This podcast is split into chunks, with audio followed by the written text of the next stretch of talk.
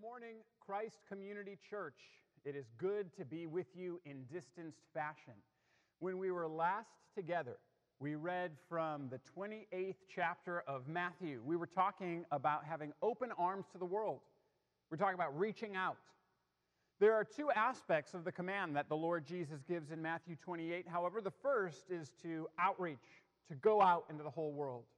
The second is to engage in disciple making. Now, one of the ways that we kind of refer to disciple making at Orland Park Christian Reformed Church is we call it teaching and training. And so that's what we're going to be talking about today teaching and training. What teaching and training is all about is becoming a disciple of the Lord Jesus Christ. So let's take a look at Matthew 28, verses 16 through 20, and we will hear about teaching and training.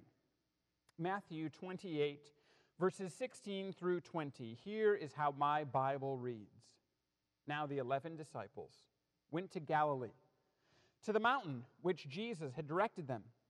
And when they saw him, they worshiped him, but some doubted. And Jesus came and said to them, All authority in heaven and on earth has been given to me. Go, therefore, and make disciples of all nations baptizing them in the name of the Father and the Son and of the Holy Spirit, teaching them to observe all that I have commanded you. And behold, I am with you always to the end of the age. This is God's word. Let's pray together. Heavenly Father, as we consider the words that you have given to us through your Son, our Savior, the Lord Jesus Christ, in Matthew 28, we pray that you would give us now ears to hear, hearts to receive, minds to understand. We pray that we would give ourselves entirely to you. We pray that we would engage as a congregation here at Christ Community Church in teaching and training in the disciple making enterprise. And we pray that you would be glorified through this. We pray we would give ourselves, body and soul, all of ourselves to you and we pray that as we hear this message and as I preach it, that you would enable it so that if anything that I say doesn't come from you, that you'd make it fall to the ground and pass away and be forgotten. And we pray that everything that is from you would remain and strengthen our trust in the Lord Jesus. All this we pray in Jesus' name. Amen. Now, as we take a look at Matthew 28 last week and now again this week, of course it must be listened to. It's Holy Scripture, it's inspired by God. Of course it needs to be listened to. Not only is this Holy Scripture, this is one of those sections of Scripture where Jesus is speaking. Jesus Christ, the God man, is speaking. And of course, Matthew 28 should grasp our attention. Think about the incredible drama of the situation described here in Matthew chapter 28, 16 through 20. Jesus had died and had risen again from the grave. The disciples seemed to finally understand that Jesus Christ, that this one who they had been following for the last three years, that this one whom they, they seemed to have radical inconsistency in relation to. It seems as though they finally understand that Jesus is not just a good teacher, but that Jesus is God. Why? How do we know that here the disciples acknowledge that Jesus is God? Well, as, as good Jewish men, these disciples would have known that they were to worship only God, worship God alone. And when we take a look at the text, as the text sort of opens up for us on this scene, verse 17 tells us, when they saw him, they what? They worshiped him. They worshiped him. Now, some doubted, which is an incredible reality, right? Whenever I read Matthew 28, verse 17, and I read some doubted, it, it seems astounding to me that some of these disciples who had followed Jesus and lived with him for three years, who had now seen him resurrected from the grave, having died and been brought back to life, some doubted. Man, if, if you are somebody that is sometimes given to doubt, recognize that perhaps even being a physical witness to the resurrection of Jesus Christ might not be the answer to all of your doubts. Even an incredible experience with the physical, risen Lord Jesus Christ still left some of his disciples doubting.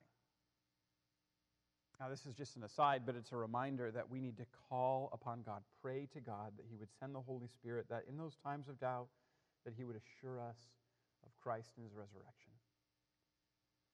But even as some doubted, the disciples as a whole worshiped Jesus. Now that Jesus had risen, now that they had seen Him dying, conquering death, all of His disciples, even though some doubt, recognize that Jesus Christ is Lord, that Jesus Christ is God, and they worship him, and they worship him. And so, as Jesus speaks here at the end of Matthew 28, the disciples, at least most of them, recognize that this is the voice of God commanding them. And he gives this command go into all the world. Now, that's exactly what we took a look at last week in our time together. He's saying, This gospel that I am giving to you, this is what Jesus is saying, this message that God saves by my death and resurrection, this is for all of the nations, all of the world. It's not just for Jews, it's for Gentiles too. Go, go into all the world. And once you're in the world, what do you do? You make disciples. You make disciples. That is one of the tasks that Jesus has given to his disciples. It's one of the tasks that he has given to his church. It's one of the things that you and I are called to to make fully formed followers of the Lord Jesus Christ. This is what the church calls discipleship. Disciple making is what discipleship is. And one of the convictions that Orland Park Christian Reformed Church holds to very dearly, and one of the things I want to encourage all of us here at Christ Community Church in, is this that we need to be committed to disciple making. We need to be committed to teaching and training. And there are three parts of this command that the Lord Jesus Christ gives. So he says, Go into all the world, right? That's the first one that we talked about last week. And then he says, Teaching them to obey everything I've commanded you. And those are going to be our three points for this morning teaching them to obey everything. Teaching them to obey everything. So, first, teaching. An invaluable part of being a fully formed, faithful follower of Jesus is teaching. There's no way around it. Regardless of how you feel about school. And right now, some of you, some of you who are students, some of you boys and girls, you might feel especially bad about teaching right now uh, about learning right now, about growing in knowledge right now, because distance learning, if you're, in, if you're participating in distance learning, this is hard. I've heard this from a bunch of students and teachers in my context that distance learning is hard. For others of you, school may have been something that you never liked. I mean, there are aspects of school that we frankly don't like. The, the task of learning can be difficult, it's hard work. But regardless of how you feel right now about your school, about education, regardless about how you feel about, about the process of learning, one of the things a Christian is called to is learning, is being taught. Jesus says, teaching them to obey everything that I have commanded you. This means that any church that's committed to the words of Jesus is committed to teaching about Him, to forming Christians like Jesus through teaching. It means that if you want to be a disciple of the Lord Jesus Christ, you need to be committed to learning more about Him. If you want to be a disciple of the Lord Jesus Christ, you need to be committed to learning more about Him. So let me ask you some questions.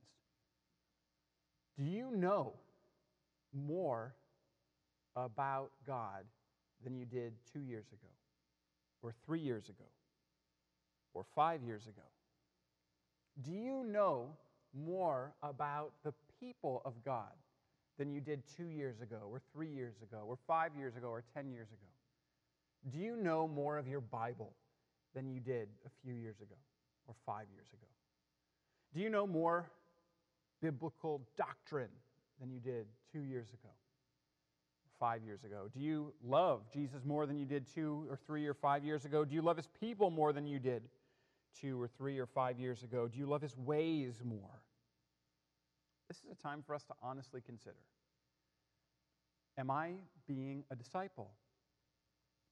Am I engaged in being more like Jesus? Do I know more about him each year? If the answer is no, then it's time to admit, Lord, I haven't been a disciple like I should be. I haven't been getting to know you as I should be.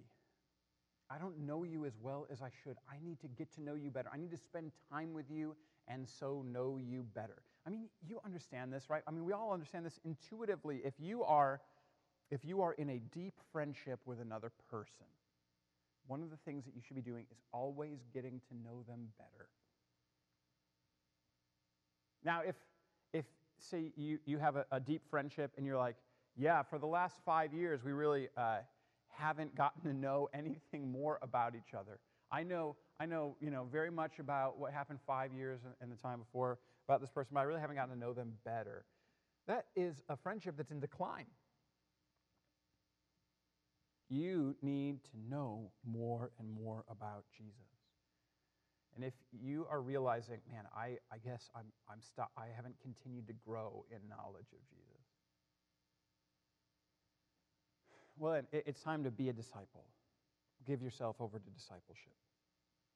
Be discipled and disciple others. There's this um, particular drum that, I, it, you know, at Orland Park CRC, I've, I've beaten a lot in relation to this, but one of my favorite discipleship tools, if you're looking for one, if you're realizing, I got to get to know more about the Lord, I've got to know more about the Bible, one of the tools that I love the best is a really helpful book to help people study Scripture in one to one groups. It's called One to One Bible reading. And I want to make a promise to you if I get a Facebook message from any of you, or an email from any of you, or a text from any of you, or a phone call saying, you know, this one to one Bible reading, it sounds like a concept I'd love to do. I'd love to join together once a week, or every other week, or once a month with another person and spend an hour or two, uh, you know, engaged in deep Bible study with another person.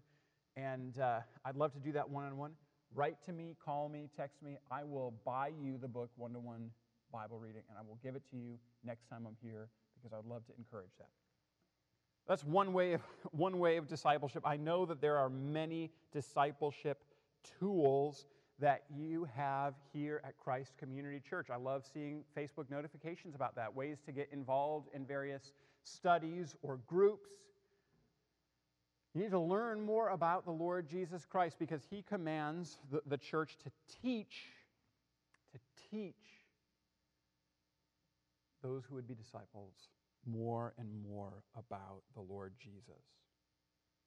And so commit yourself to learning more about him. And, and here, the purpose of teaching is this our learning in the Lord Jesus, our becoming more and more like him through discipleship has a purpose. We are taught so that we might obey him. We are taught so that we might obey him. Obeying Obeying is the purpose of this teaching and training, right? He says, Go therefore and make disciples of all nations, baptizing them in the name of the Father and of the Son and the Holy Spirit, teaching them to observe all that I have commanded you, teaching them to observe all that I have commanded, commanded you. So, so this observation of all the commands is not just, oh, I, I observe that. I, I take note of that. No, the observation that Jesus is talking about is obedience teaching them to observe, that is, teaching them to obey everything that I've said to you. The purpose of instruction in the Lord is to keep the commands of the Lord Jesus Christ. To observe everything that he has commanded is to obey all the commands of the Lord Jesus Christ. This, again, speaks to the fact that Jesus is more than a friend, that Jesus is God. If you are friends with somebody who is not the Lord Jesus, and you get to know each other pretty well, and you see them, and they're like, you know, we're such good friends. Now obey everything I tell you. You should probably stop being friends with that person. If that person is not God, you should not obey everything that that person tells you to do. But the fact that the Lord Jesus is God, the one who has brought the universe into existence, the one who rules all things, it means the fact that we are friends with him and the fact that he is king means that he still gets to give you directions. We need to learn more about him so that we obey him more and more. A disciple is one who recognizes okay, this, this friend of mine, Jesus Christ, this friend of mine is Lord of the universe and is, is God. so I'm going to obey him. That's the call of a disciple. You know, this speaks to one of the aspects of discipleship that can be really hard for churches. Part of discipleship is discipline. Now, that means that as people who want to be disciples of the Lord Jesus Christ, we have to be self disciplined enough to obey Him and to obey all of the things that He has commanded us. But it speaks to another part of discipleship. Part of discipleship is the difficult task of church discipline. Now, the Lord has blessed this congregation with wonderful elders and leaders. And one of the tasks that they have, one of the discipling tasks that they have, is, is discipline. Which means that if any of us at Christ Community Church are caught in a consistent, public, unrepentant sin, the church, through the elders, needs to go to that person and say, hey, you gotta, you gotta stop. This is not honoring God. This is not the way that God is calling you to live. And if they keep doing it, they approach again, they're like, stop. And if they keep doing it, and if, if a person just keeps giving themselves to disobedience, public, unrepentant disobedience, we say, you know what? We've got to separate ourselves from you until you realize that what you're doing is totally destructive. This is, this is the, the discipline aspect of discipleship because, because being a disciple of the Lord Jesus Christ is not just liking the idea of Jesus, it's not just being cool with Jesus, it's obeying Jesus. And if you or I are not obeying Jesus, it means that we don't want to be a disciple of Jesus. And so then the church has to come in and be like, You are not acting like a disciple. This is part of the loving, good thing that churches do. And it's really good. It is really good when a friend of yours, a Christian friend of yours, or an elder in the church comes to you and just says, Hey, you got to be. You got to come back to Jesus. You got to start obeying everything. Because we obey the Lord in everything, and that's the way that uh, we conclude our time this morning. So let me read again Jesus' words. Jesus said, All authority in heaven and on earth has been given to me. Go, therefore, and make disciples of all nations, baptizing them in the name of the Father, and the Son, and the Holy Spirit, teaching them to observe all that I have commanded you. All that I have commanded you. So we are called to obey the Lord Jesus in everything, not just in some things but in everything. Now, this obeying Jesus in everything, this in everything part of discipleship, is I, I, it's maybe the hardest part of it, right? I mean, there are probably certain things where it's easy to obey the Lord Jesus in this part of your life or in that part of your life, here or there or wherever, right? There, there's probably aspects of your life that are easier than other parts of your life to give over to Jesus. But Jesus says, no, no, no, I don't just want part of your life. I don't want just some of your thought life. I don't want just some of your actions. I don't want just part of yourself. I don't want just your mind. I don't want just your heart. I don't want just your appetites. I want the whole thing. This giving Jesus everything part is oftentimes the hardest. Let me illustrate that with one story from a long time ago. Vladimir the Great was the prince of Rus, which became Russia during the 900s and the 1000s. Vladimir the Great was a brilliant military strategist. Let me read to you a little bit about him. He was continuing his expansion beyond his father's extensive domain in 981 through 984. He just ran through that whole region, consolidating territory for what would become Russia. He planted numerous fortresses and colonies along his way, but he was unmarried and he had no heir. He had been living as a thoroughgoing pagan. He had taken 800 concubines. He had built pagan statues and shrines to false gods, but he hadn't produced an heir. So, who was going to lead this territory after he died? He instructed his leaders to search for a suitable wife, and there was one woman, the most suitable in the whole territory, who was found. Her name was Anna. And praise God, she was a faithful Eastern Orthodox Christian. She said that she would marry him, but only if he became a Christian. Only if he was baptized into the Eastern Orthodox Church. Praise God for faithful women who won't compromise, like Anna. Vladimir the Great thought, all right, fine. If this is what it takes, I will undergo instruction and I will be baptized, become a Christian, and enter the Orthodox Church. Once the instruction was completed, uh, he was, uh, Vladimir, accompanied by his palace guards, made their way to Athens, where uh, Vladimir the Great would be baptized. Upon his arrival in Athens, uh, the, uh, as, as he was going to be baptized in the Mediterranean Sea, his soldiers, his 500 closest soldiers, came with, and always loyal to their leader, they asked if they could also be baptized. They were given a crash course in the Orthodox faith, and so they too were ready for baptism. It was going to be a mass baptism. The guards would be baptized together in a mass baptism uh, to be attended by huge crowds from all over Greece, as was the custom in the Greek Orthodox Church and the Eastern Orthodox Church. The baptism would be by full immersion. Imagine the scene 500 soldiers and 500 priests wading into the Mediterranean Sea for baptism. The soldiers decked out in full battle gear, and the priests in their black robes and hats. But there was another problem that presented itself. The church did not allow professional soldiers to be members. If they were baptized into the church, they would need to give up their occupation. It was unacceptable to Ivan and his soldiers, or Vladimir and his soldiers, so a compromise was reached. As the priests baptized each soldier, he would enter into the Mediterranean Sea and he would lift up his sword high above his head and he would be baptized, his whole body except his right hand and his sword. Now, this is a stunning picture because it's a reminder to us of how easy it is for us to say, Lord, I will give you almost everything.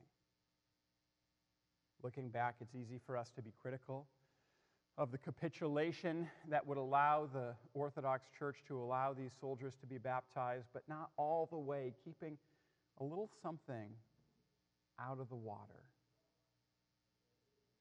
But really, when we think about it, if we're honest with ourselves, don't many of us approach the task of being a disciple in the same sort of way? We're supposed to give the Lord God everything. But if we're honest with ourselves, how many of us want to go into the waters of baptism, but, but keep a little something out for ourselves? All right, Lord, I will become a disciple. Just let me keep my checkbook out of the water. Let me use my finances for myself. All right, God, I, will become a disciple, but let me just keep my right hand out of the water. I'll, I'll just hold on to my family. That's it. I, that's the only part I don't want baptized. Maybe it's like, all right, Lord, I'll become baptized, but I, I just want to keep this part of my identity or my sexuality out of the water. Okay, I'm, I'm willing to be baptized, but I, I just want to hold this number of my opinions out of the water. This is not the way that we are called to be disciples. We're called to give our whole selves over to Him. This is what it means to be a fully formed, faithful follower of Jesus. All right, I'm going in all the way. I'm holding back nothing for myself. I'm giving you, Lord, every part of myself. I give you my thought life. I give you my appetites. I give you my heart. I give you my body. I give you my actions. I give to you my family and my finances and my future. I hand it all over to you. Let me jump into the sea and give you my whole self. That is what you and I are called to today. Teaching them to observe everything. Search your hearts. Are there aspects of your own life that you are keeping held up above the water? Are there aspects of your life that you are keeping away from the Lord Jesus? To do that is not to be a faithful disciple. I want to call, I want to invite all of you today, whether you have been a Christian for a long time, whether you haven't professed faith in the Lord Jesus Christ, it's time to lay down everything that is not the Lord Jesus Christ and run headlong to Him. It's time to jump into the waters of baptism, holding back nothing from God, holding back nothing for yourself. It's time to be a disciple. And, church, it's time for us to be committed to teaching the, the, the church and the world to observe everything that the Lord has commanded. Everything. It's time to be a church. It's time to be a people committed to discipleship. It's time for us to be committed to teaching and training. Amen. Let's pray. Heavenly Father, I pray that you would enable us to give you our full selves. Take all of us, Lord.